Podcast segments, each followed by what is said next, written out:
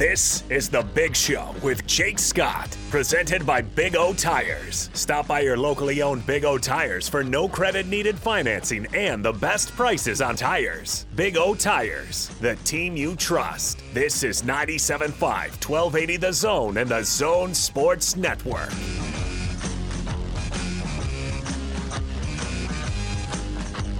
Big show. Jake Scott with you, 97.5, 1280 The Zone.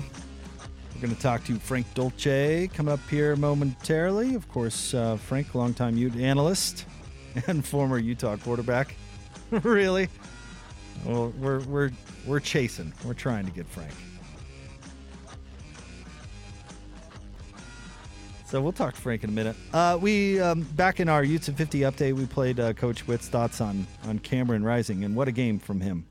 22 of 28, 306 yards, three touchdowns. Uh, of course, played uh, extremely well. Uh, made all of the throws he needed to make.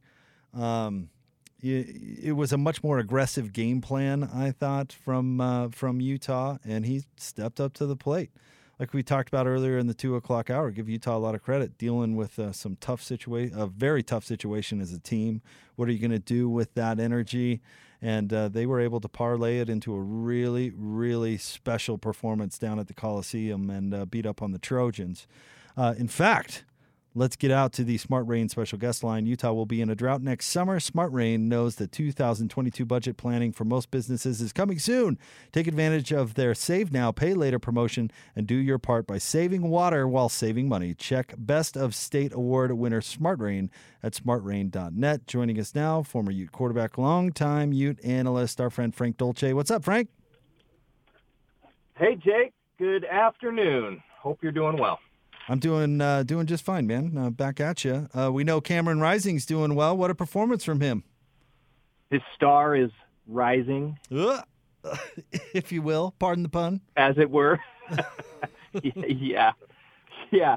Well, I mean, I think it's just uh, you know, we we try to we try to make football a lot more than it is. And it's not like it's not interesting. Football, I think the game is interesting for lots of different reasons, but isn't it just interesting how when the offensive line seems like they got all of their stuff together, then everything else seemed to come together. So all, all of a sudden, I mean, I don't know that Coach Ludwig was doing much different prior to this week in terms of play calling, but now you know, Jake, or, or excuse me, uh, Cam Rising has a clean pocket. Yeah. And he has time to throw the ball downfield. His receivers have some time to get separation, and he can go through his go through his progression. Um, and then, you know, all of a sudden you're not getting hit behind the line of scrimmage or the quarterback's not running for his life. So, I mean, I, I just think this is a Utah football team that struggled offensively mostly because they just couldn't get it figured out up front. And then it seemed like they did. And I thought, you know, you mentioned uh, Vele. I I thought uh, Rising had some players that went out and made made some plays for him. You talk about that separation. I mean, this was, I guess, collectively, this was Utah's best game by far. It seemed like everybody was motivated to get out there and do their part. Yeah, I mean, it just it in the grand scheme, it it kind of felt like everything worked out the right way for this one. And who knows what's going to happen the rest of the season, but but at least for Saturday night, it felt like you know the stars were aligned for for Utah for for all of the crazy circumstances they've had to had to deal with. And yeah, the young receivers played well. I mean, I I was barely aware of Money Parks until he caught a touchdown pass, which was just the first pass that he ever caught. You know, and Vele we've heard about, and he, you know, not that he had a breakout game, but but a little bit, and uh, and and then of course the tight ends were as advertised. I think all three of those guys are are really good. Davian Thomas held on to the football, so yeah. you know, it just kind of everything worked out. It seemed like everything worked out well for Utah offensively. And then flip over to the defense, Frank. We had a guy like uh, Mika Tafua, who I think we've all been waiting to to be that next, uh, uh you know, defensive end in the Sac Lake City saga, and he was really good. the continuing saga. Saga, Sac you like Lake that? City. Under Yes. underused word saga, I think. I I think we should incorporate it into our daily life much more often. Absolutely. Well, uh, Mika Tafua was fantastic, and uh, and and he he was disruptive at the line of scrimmage. I mean, that's what we talked about. W- w- could Utah be disruptive at the line of scrimmage on the defensive side? And yes, they were, and a little more aggressive. I thought in the first half more timely with their aggressive pressure in the second half. But uh, you know, for for a majority of that game, a four-man rush was enough to keep USC at bay and to keep guys like um, London in front of them. I think that was another interesting part of this football game is that USC racked up yardage.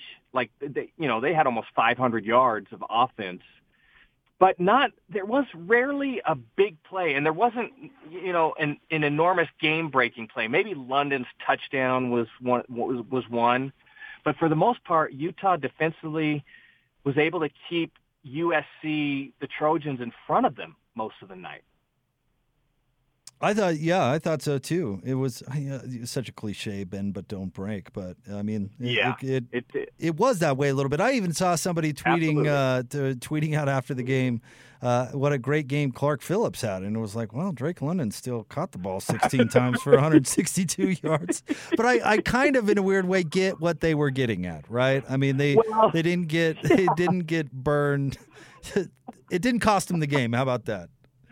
yeah yeah it's like you know you hold you hold michael jordan to 40 points and you say man that was a terrific defensive eff- effort you know that's that's kind of how it went i think london was one catch away from tying the single game Yeah. record Yep, at USC for which, USC. which is saying something.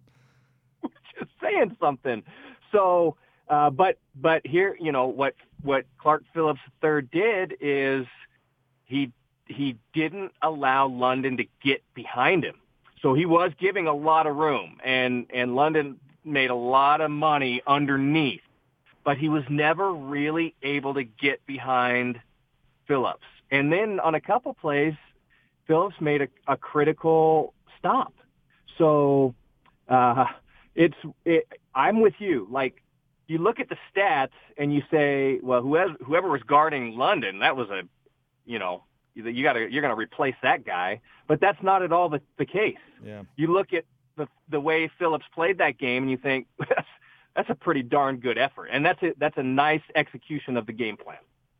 Kedon Slovis completed 33 of 53. 16 of them went to London.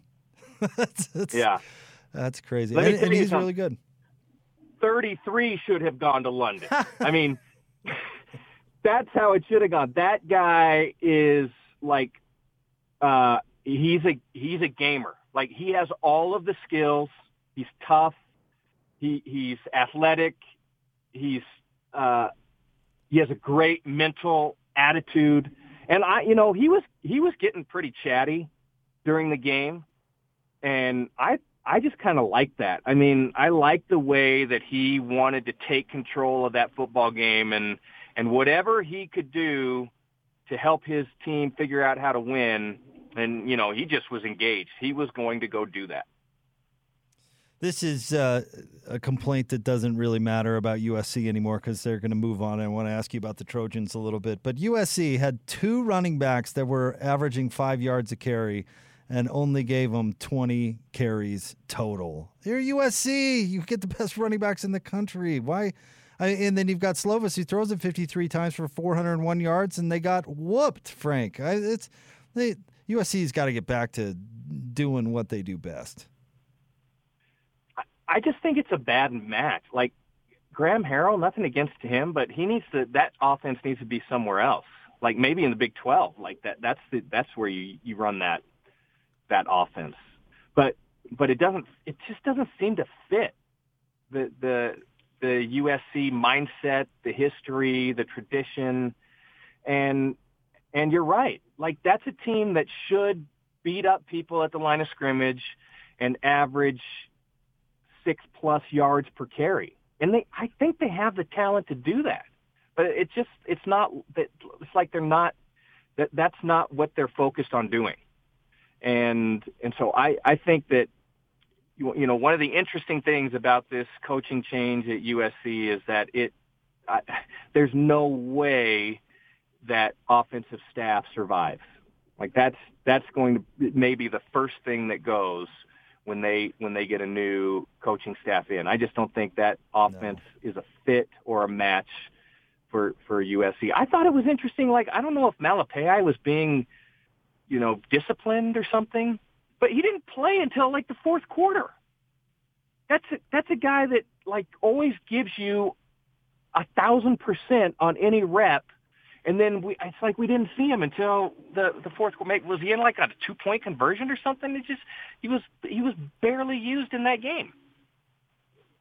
The the air raid to me, Frank, and I'll, I'll make a basketball comparison. The air raid is the Princeton offense. You run the air raid in Pullman or in Lubbock or these places where it's tough to recruit. You don't run like you don't run yeah. the Princeton offense at Kentucky where you can get you know the that offense is designed to level the playing field because it's it's a gimmick, right? You're USC, you don't you don't do that. You know, you don't run the triple option at USC, you That's run it right. at Air Force, right? That's exactly right. That that is exactly right. Like if you want to if you want to incorporate a little more passing game into USC, great. But let's make sure that we're doing that off of play action because you're just dominating people at the line of scrimmage. I mean, the student body left, student body right is still the, the formula at USC because they can literally go out and handpick the guys that they want across the country. So, so I couldn't agree with you more. It's a gimmick. It's a little bit of a gimmicky offense in a place where you you just don't need a gimmick offense. No, you certainly don't. Where do, where do you think the Trojans go from here, Frank? I mean, I what type of coach? I guess not necessarily pit, you know picking a specific name that's out there, but what if you were making that hire? What what would you be looking for in a coach? Well, uh, Urban Meyer certainly took his name off the table. Yeah, in grand fashion. I think. I mean, that was spectacular. And the funny thing is that people are saying like oh, this was all a plan. Like he's trying to get out of Jacksonville so he can go. There's no way that that's no. a plan to, to have that circumstance and then end up at USC. They, by the way, USC was soft on him anyway because of what happened to him at Florida and at, at Ohio State. So anyway, but I think it's that. I mean, if you're looking for the mold, it's that kind of a. I think it's that kind of a guy. So, um, like tough, Midwest, win the game at the line of scrimmage, um, be physically physically better than everybody else, athletically more talented than everybody else, and then incorporate a scheme that just accentuates those those talents. So high pressure, high pressure athletic defense you know, a front seven that could probably play on, on Sunday afternoons for the Chicago Bears once upon a time, like that kind of group. And then, and then the offense that I think, you know, the, the way that the, the spread option attack that, that Urban Meyer ran, I think is a really interesting thing to incorporate into USC. Everybody thinks the spread option is like a passing attack. You know, you spread people out and move the quarterback. It's not. It's a that's a run base attack. When he ran that at Utah, yep. it was 60% run, 40% pass. And that that kind of an offense that could that that looks at the personnel up front and the ability to move people around up front with extremely talented running backs and, and athletic wide receivers, that seems to be the fit. So uh, I don't know who who are the guys out there. Who are the guys out there that run that type of uh, run that type of scheme? Well, you, I think Luke Fickell is where they'll eventually go because of their athletic director, and I think he fits that mold a little bit. I wonder, maybe go back and, and find a, an old NFL coach like worked with Pete Carroll, and, and we'll transition to talking to, about Arizona State. But you know, Herm. Uh, he may be cheating like crazy, but the the message that the program is sending, I think, is a good one. He's a he's an NFL guy. He's got NFL guys on his staff. Go to Arizona State. They're going to show you what it takes to move on to the next level, and that's really what they've sold. You could sell that big time at USC, right? You know, run it like a pro system and and uh, recruit as such. Yeah, yeah. I think Fickell is a good is, is will certainly be in the mix. You're not. What What about James Franklin? Uh, I think that's a guy that might have something to to say about it. Well, he um, wants it. Franklin does. Because he put it yeah. out there early in the process. You know, we can tell you exactly where that came from. That came from Franklin. He wants that gig. what about the? I mean, there's some talk about. Now I'm I'm blanking on his name. I didn't want to say it, but I'm blanking on the name of the coordinator at uh, at Oregon. Um, oh, there's some talk about him. Maybe it'll come to me in a second. But but that's an. I think that's an interesting are you talking about Joe Moorhead, their offensive guy, Moorhead. or their defensive Mo- guy? Moorhead. Offensive guy, yeah, yeah, yeah, yeah. yeah. Moorhead. Uh, I think that's an interesting, an interesting guy out there. Um, but you, you know, whatever it is, you, you like Utah went and found Urban Meyer at at Bowling Green, uh, and that that worked out really well for lots of people. Uh, but USC is not going to go find the next coach out of a Bowling Green. I mean, they're going to have to go find a guy to satisfy all of the donors and everybody else that already has, you know, some record of success.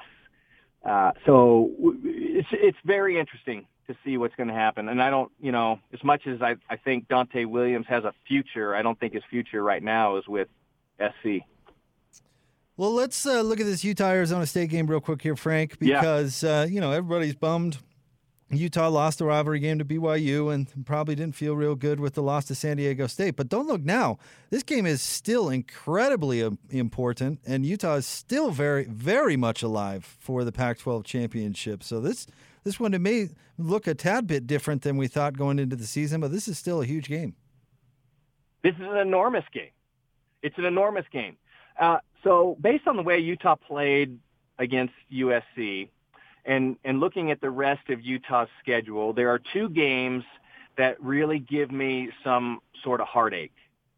And that those games are UCLA upcoming um, and Arizona State this week. And the the reason is like I, I like the way that these are two two teams that have some foundation in running the football. They're uh, physical up front.